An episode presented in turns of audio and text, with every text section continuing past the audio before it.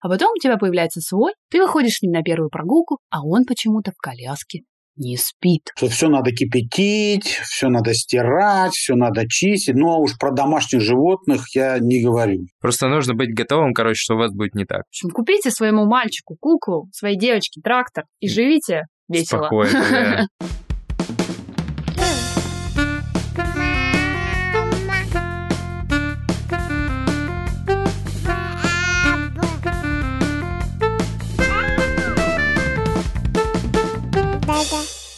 Всем привет! И это уже второй выпуск второго сезона подкаста «Твоя очередь», в котором мы с моим мужем Лешей обсуждаем концепцию активного совместного родительства. И ты знаешь, мне кажется, мы неплохо начали, потому что этот эпизод вышел ровно через неделю от первого, и мы хотим вам немножечко проспойлерить, что в этом сезоне выпуски будут выходить каждую неделю. Да, до конца Нового года мы прям постараемся, чтобы вы реально получали каждую неделю новый выпуск. Это будет непросто, но мы готовы к этому. И мне кажется, что за это мы заслуживаем дополнительный лайк в Яндекс Музыке, дополнительную звездочку в Apple подкастах и еще супер, если будет вообще отлично, если вы оставите нам отзыв. На всякий случай, я Леша Трандовский. А я Оля Трандовская, и да, у нас есть сын Макс, собака Лексус и кот Лаки. Расскажу, что Максу уже исполнился один год и пять месяцев, но его по-прежнему чаще называют девочкой на детских площадках. Ну Я да. думаю, это как раз подводочка к теме нашего сегодняшнего эпизода. Стереотип, то, что все, кто с длинными волосами и в бежевых комбинезонах, это девочки. То есть это прям... Да я даже не могу сказать, что он в бежевом, знаешь, он там в зеленом, в коричневом и продолжает быть девочкой.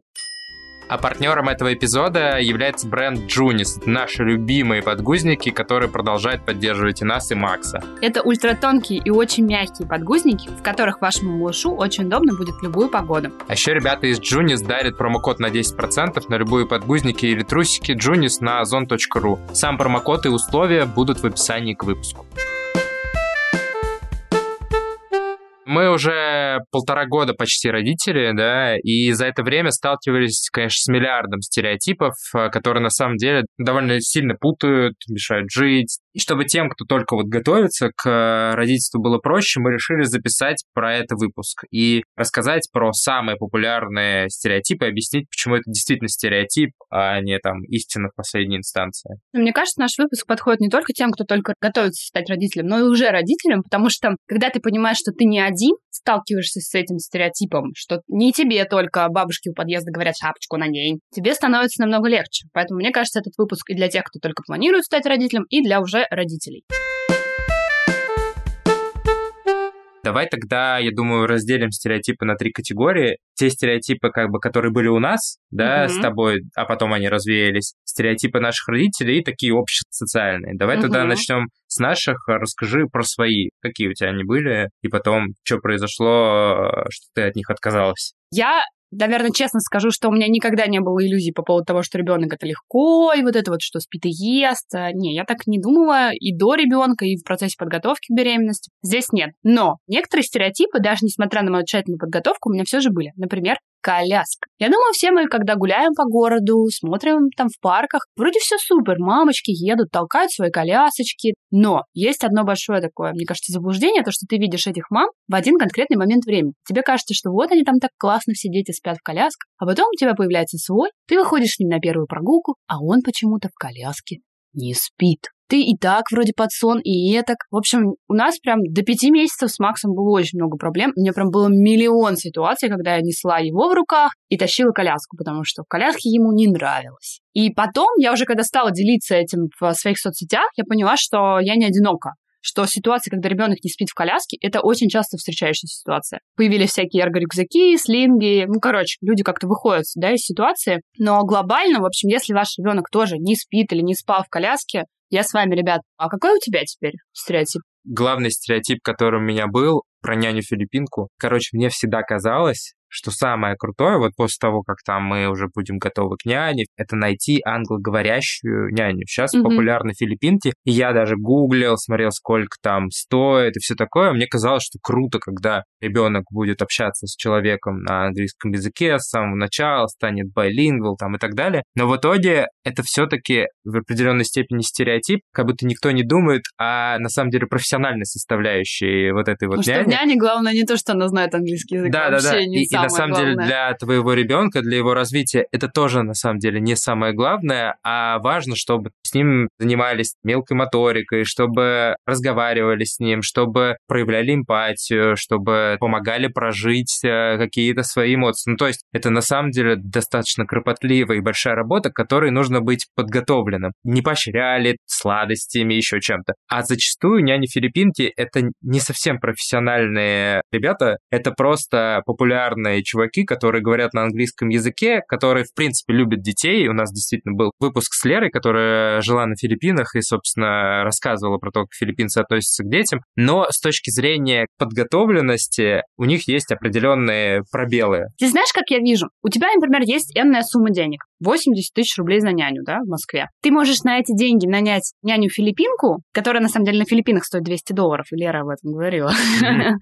Либо за 80 тысяч нанять крутого там какого-то педагога, да, и все такое. То есть получается, что ты как бы платишь за разное. То у тебя кост за то, что она знает английский, и, кстати говоря, не всегда на хорошем уровне. В общем, ты платишь не за то. Проблему как бы билингвальности можно решить как-то по-другому. Те проблемы, которые ты схватишь потом из-за того, что у тебя няня не делал какие-то вещи, которые важны на самом деле для маленького человека, ты потом схватишь больше проблем, Ну да. а проблему с английским решить ну, намного проще. Это реально тот Но стереотип. я допускаю, что есть хорошие няни-филиппинки. Я, я уверен, что есть Мгм. хорошие няни-филиппинки, но к этому нужно подходить очень взвешенно, то есть понимать, что тебе нужен не только английский язык, а тебе нужна профессиональная няня, которая знает, что делать. Либо плюс-то бонусом идет, либо как бы вообще этого нет и ничего страшного. Да, получается, что найти действительно крутую няню-филиппинку достаточно сложно. Ну да, то она есть... не будет стоить просто. Да, и она не будет стоить, скорее всего, там тех 80 тысяч рублей, поэтому если у вас есть ограниченный бюджет и вы хотите действительно проинвестировать собственного ребенка, выберите хорошую няню, которая говорит на русском языке. Просто нужно выстроить критерий, и английский там точно будет не первым. Еще, знаешь, я такой момент заметила, я один раз гуляла на детской площадке в центре, и там прям было много мам с нянями, в основном даже были с нянями, потому что это был будний день, и там была одна англоговорящая няня, и я поняла, что из-за того, что люди все равно в России не то чтобы хорошо говорят на английском, ей тяжело коммуницировать с родителями. А когда у тебя маленькие дети, ты так или иначе вынужден коммуницировать с их родителями, потому что ситуации, так скажем, нарушения малышами границ друг друга, они очень частые. И получается, она своего ребенка не может отстоять, то есть она не может с другими родителями обсудить эту ситуацию. В этот момент я увидела в этом тоже какой-то минус. Возможно, это тоже как-то решаемая ситуация, можно найти няню, которая говорит на двух языках, но это прям куча вводных, которых нужно учитывать, если ты берешь себе няню чисто на... Я думаю, что на английском. самом деле это решаемая ситуация, потому что зачастую большинство конфликтов э, можно объяснить на пальцах. То есть э, тебе не ну нужно... вот я там видела, что ей тяжеловато.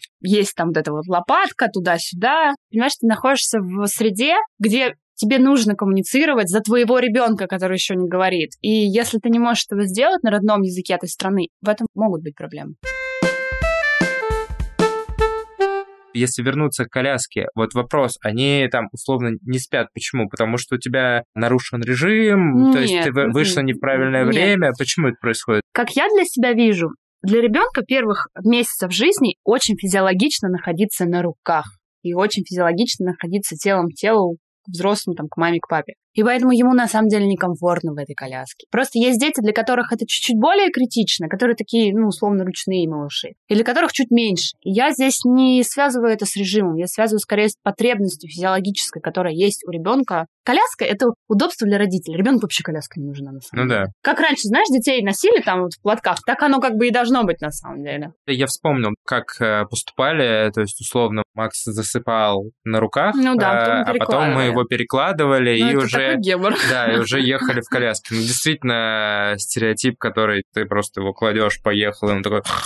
Слушай, такие детки есть, малыши, но таких, э, мне кажется, либо меньшинство. Просто нужно быть готовым, короче, что у вас будет не так. Второй стереотип, на самом деле, связан с первым, это машина. Потому что мне много рассказывали, что вот прям машина тронулась, ребенок заснул, его укачало, и ты прекрасно едешь. Сколько ты едешь, столько он и спит. Нифига. Тоже это жесткий стереотип, с которым периодически я сталкивалась. Не все дети автоматически, попадая в машину, засыпают. Нет, у нас было не так. Проехать подор — это прям священное дело такое. Не, я могу рассказать, что мы делали. Нам периодически нужно было ездить в Амитклиник, ехать примерно 50 минут по пробкам. Ты понимаешь, что 50 минут ора, ну, во-первых, это для тебя жесть, во-вторых, для Макса это тоже, ну, трэш, как бы.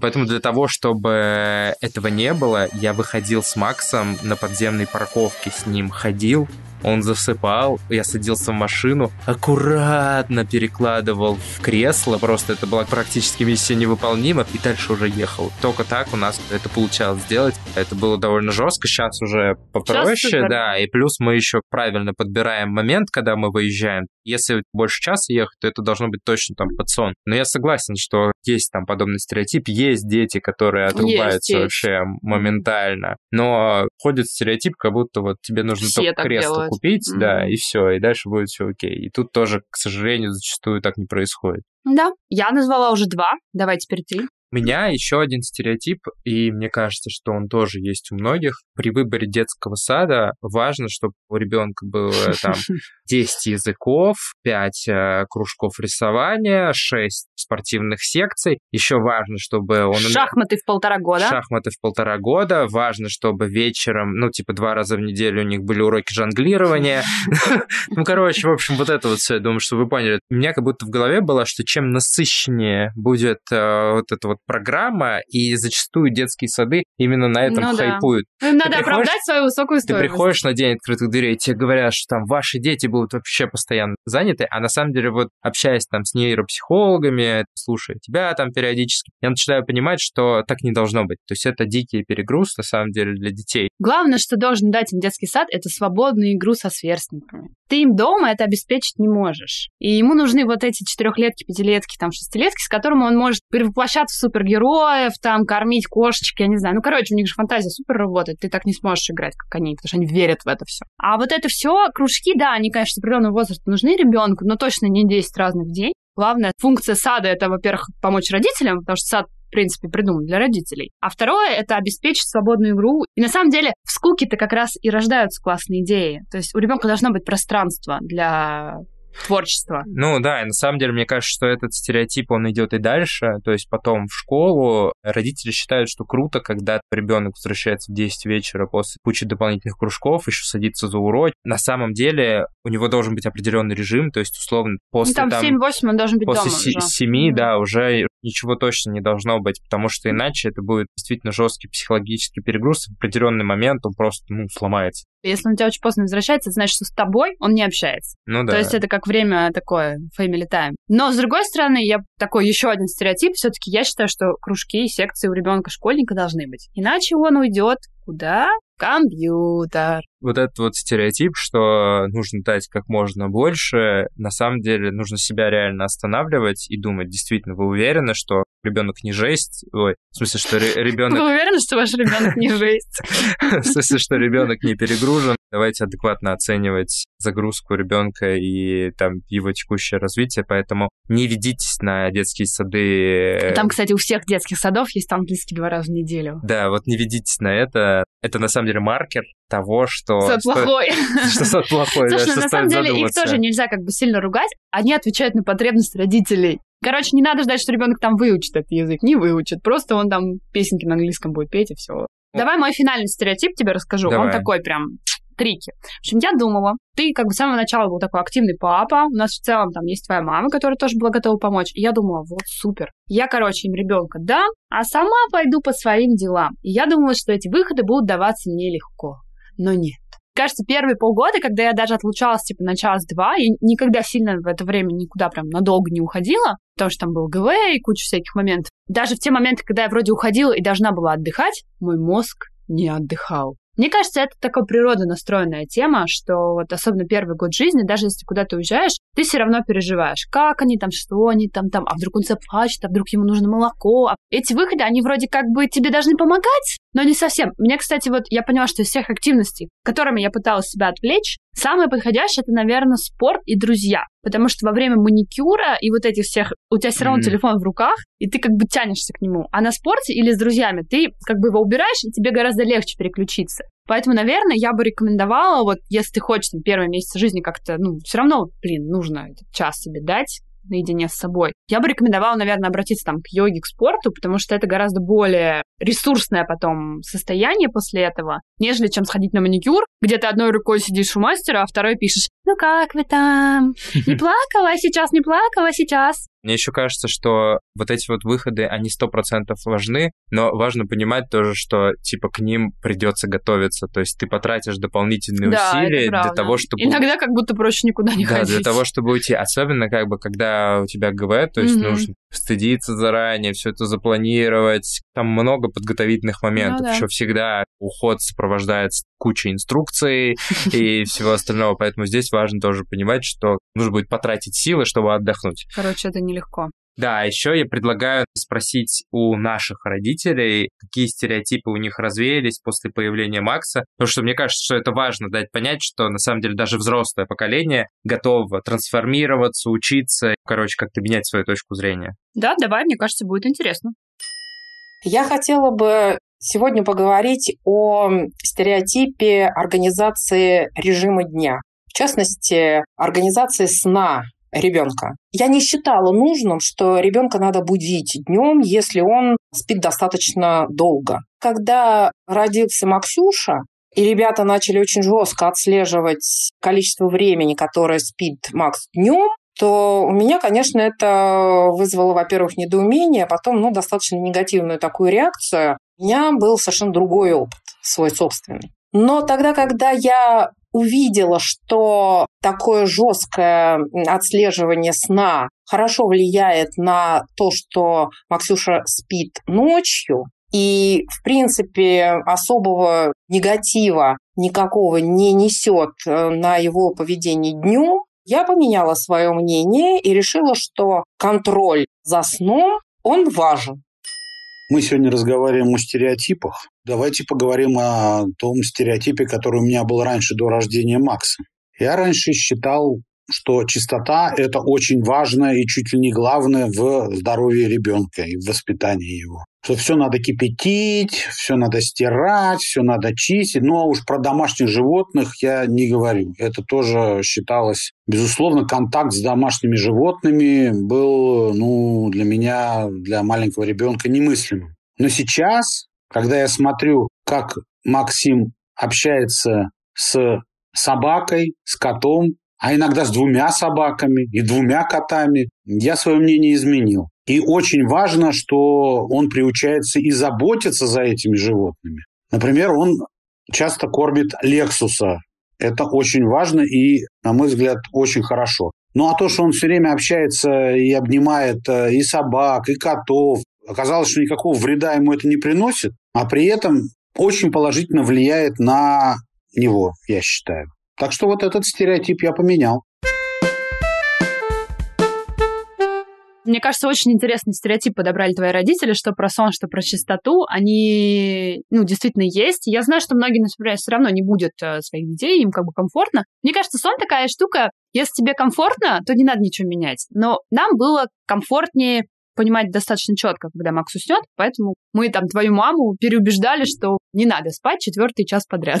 Моя мама тоже подготовила небольшое аудио, и сейчас она расскажет, какой стереотип был у нее. Давай, интересно. Судьба распорядилась так, что у меня две дочки. Я всегда считала, что воспитывать девочек легче, чем мальчиков, особенно в детстве. Природа как бы с самого рождения наделяет женский пол каким-то инстинктом самосохранения. Поэтому девочки более спокойные, более уравновешенные. Но мое мнение очень сильно изменилось с рождением внучки. Когда родилась у меня внучка Саша, я поняла, что темперамент ребенка более важен, чем пол ребенка. Несмотря на то, что Саша девочка, она как бы стоит нескольких мальчишек по своему бойкому характеру, по своей активности, подвижности, независимо от того, мальчик или девочка, главное – это характер, темперамент ребенка. А теперь я предлагаю перейти к стереотипам, которые витают в нашем обществе и которые, ну, я думаю, что каждый родитель с ними сталкивается. Давай как-то что к одному будем открывать ячейки. Итак, стереотип номер один. Девочки играют в куклы, мальчики играют в машинки. У меня такого стереотипа вообще никогда не было. То есть Для меня то, что Макс э, играет в лялю или катает ее на колясочке. На Ой, Они все обожают маленькие. это делать. Они Да. все, и мальчики, и девочки обожают катать Ну, коляску. во-первых, он изучает физиологию, рука, нога. Они, на самом деле, еще обожают это делать, когда они только научились ходить. Они, типа, такие, у ну и молодой папа, классно. Я вообще ничего такого в этом не вижу. Почему? На самом деле, девочки очень многие любят машинки, потому что это про пространственное мышление, катать ее на разные поверхности, трактор, это же супер. Поэтому, в общем, купите своему мальчику куклу, своей девочке трактор и живите весело. Спокойно. да. Так, давай теперь я угадаю эту мелодию с двух нот. Так, стереотип. а, Не плачь, ты же будущий мужчина. Стереотип про то, что мальчики не должны плакать. Да, но особенно это в возрасте Ну, даже немного- 4-5 лет. Даже немного странно об этом говорить, если честно. Кажется, что все Это должны понимать, какая-то. что это просто полная чушь. Тем самым родители просто закрывают эмоции внутри человека, и потом они выльются вообще в кучу проблем. Эмоции нужно переживать вне зависимости от того, мальчик ты, Ну да. девочка. Если кто смотрел последнее интервью Нойза, ну какой же он классный, ну то есть какой же он эмоциональный. Это реально, как он сказал, его главная тема. Есть даже какие-то исследования, что, к сожалению, так сложилось, даже среди мужчин больше э, преступности и вот это вот все. Это в том числе не вышедшие как бы негативные эмоции, которые Мгм. мужчинам, в принципе, сложнее выражать свои эмоции, а если им еще это и запрещают делать с самого детства, говоря, что типа не, это просто очень часто происходит вот реально с детьми 4-5 лет, которые еще как бы лобные доли не созрели, они еще вполне себе могут поплакать, а они говорят, не плачь, ты же мужчина, ты же мальчик. И последний, наверное, стереотип,